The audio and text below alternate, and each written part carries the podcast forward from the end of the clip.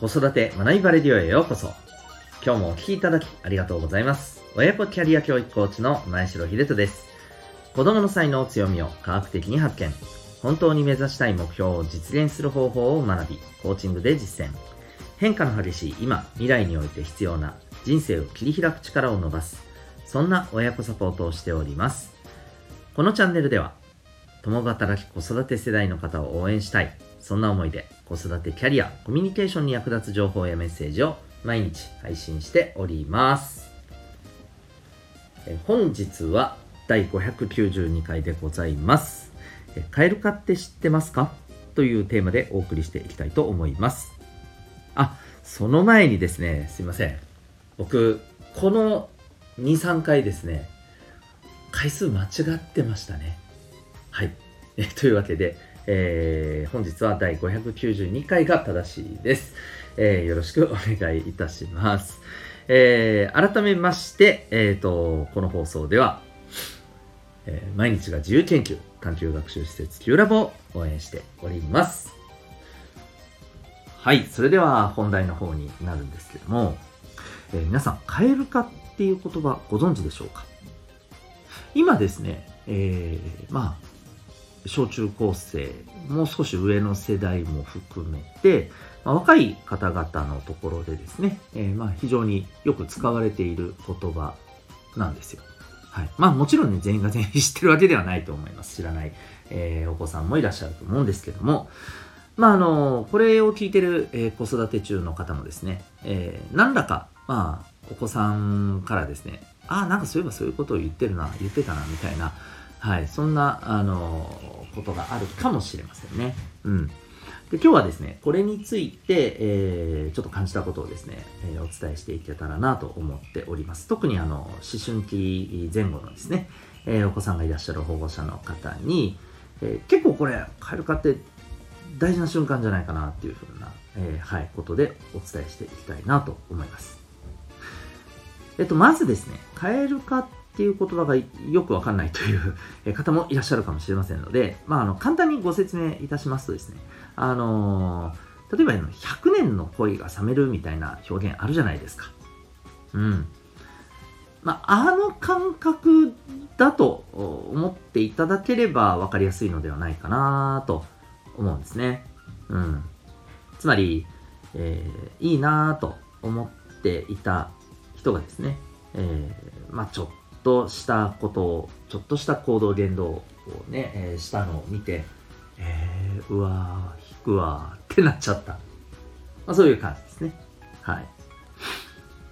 うん。まあ、これだけ聞くとね、ああ、まあ別に今に始まったこと、要はそういう変えるかっていう言葉になっただけで、あまあ昔からある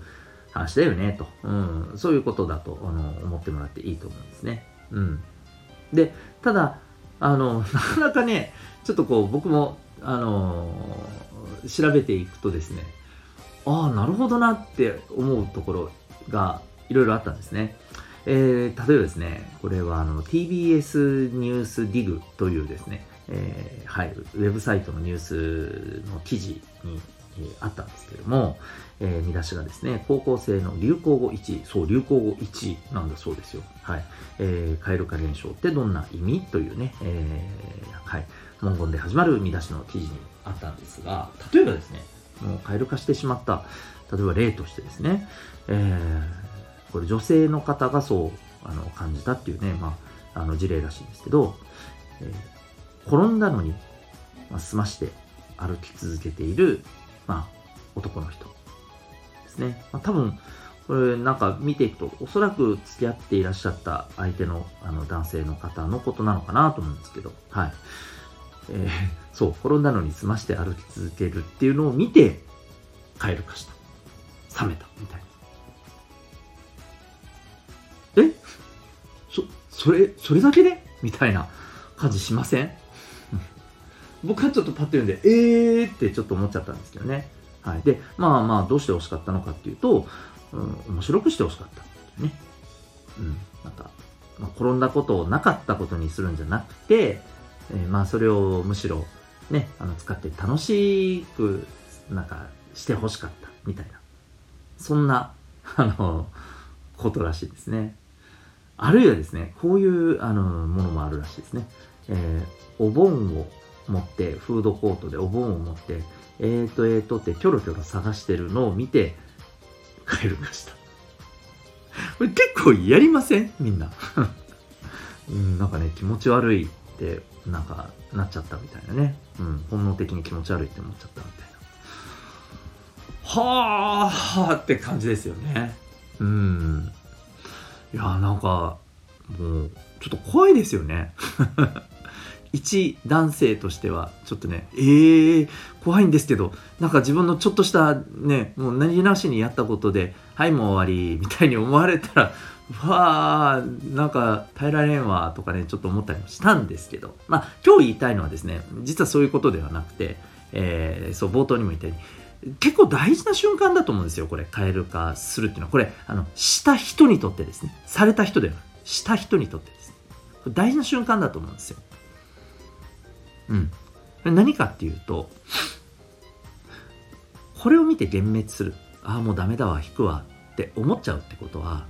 それだけ、その出来事の中にある、うん、まあ、自分が許せないもの、自分が大事にしたいものっていうのがこれ見えるからなんですよね。つまり自分が、えー、ある意味、あの、非常に守りたいなって思ってる価値観を知る。自分の本当にこの、えー、内面の、ね、大事な部分、軸になる部分を知る、えー、まあ、きっかけになると思うんですよね。まあ、それこそ、あの、さっきのね、えー、お話した事例で言うとですね、うん、例えば、えー、まあ、なかったことにしちゃう、転んだのにね、えー、そのまま済まして歩くっていうのは、これ、例えば、うん、そうですよね。なんか失敗とか、こういったことを、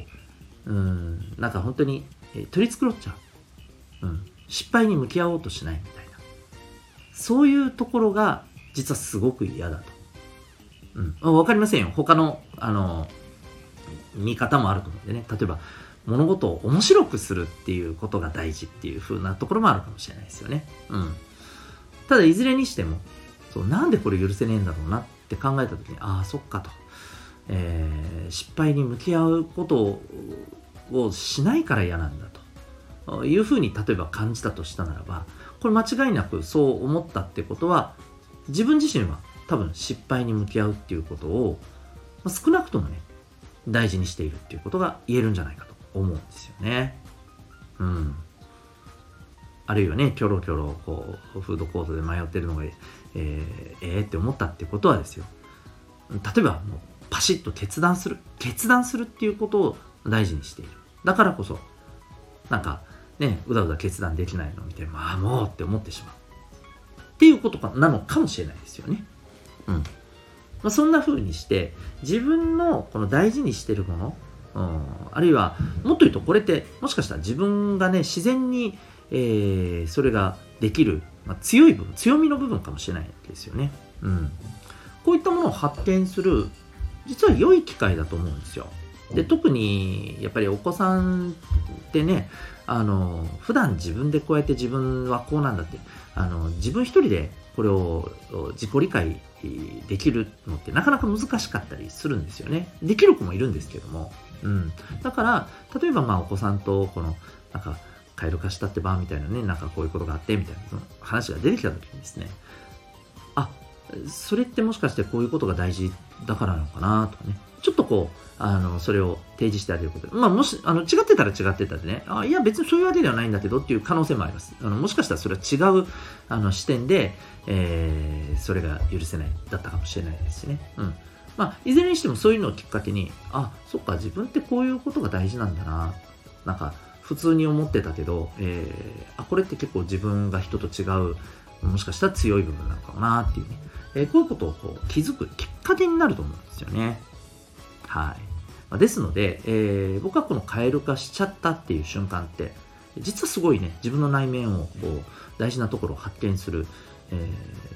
重要なね、瞬間じゃないかなと。で、その瞬間を、例えばね、お子さんが自分自身でもいいですし、えー、周りにいるね、私たち、えー、保護者の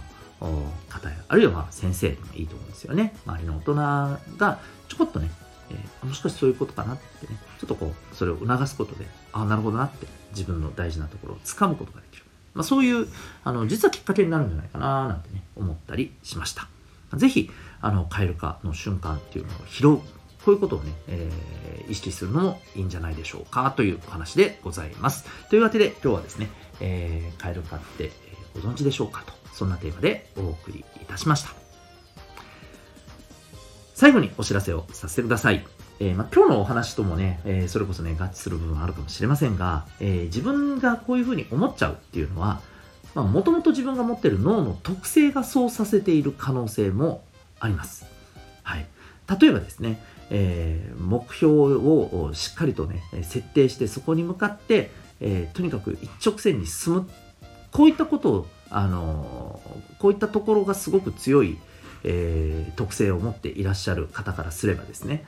えー、例えば無駄なことをしてるともうすげえイライラすると思うんですよ。無駄なあの話をダラダラされて早く結論から言えみたいなね いうふうに思っちゃったりすると思うんですよね。うん。でそんなですねもともと持ってる脳の特性これ実はですね指紋から分析することができます、はい、でしかもこれ、えー、占いではなくですね極めて科学的なアプローチで、えー、こういうものだよっていうのをこう分析する、えー、ものなんですね。はい。えー、ですので、まあ、ご自身の、そして、えー、何よりもお子さんのですね、もともと持ってる一生変わらない部分の、まあ、脳の特性を知ることによって、そのお子さんが、まあ、どういうふうなアプローチをした方が、えー、伸びるのか、うん、こういったところを知ると、だいぶ子育てが今以上に楽しくなるのではないかと思います。はい。えー、指紋ナビに興味がある方はですね、えー、概要欄にリンクを貼ってますので、ウェブサイトをご覧になってみてください。えー、全国どこからでも、え受講が可能でございます。お家から受講もできます。はい。えー、ぜひ興味ある方はですね、えご覧になってみてください。それでは、え最後までお聴きいただきありがとうございました。また次回の放送でお会いいたしましょう。学びようき一日を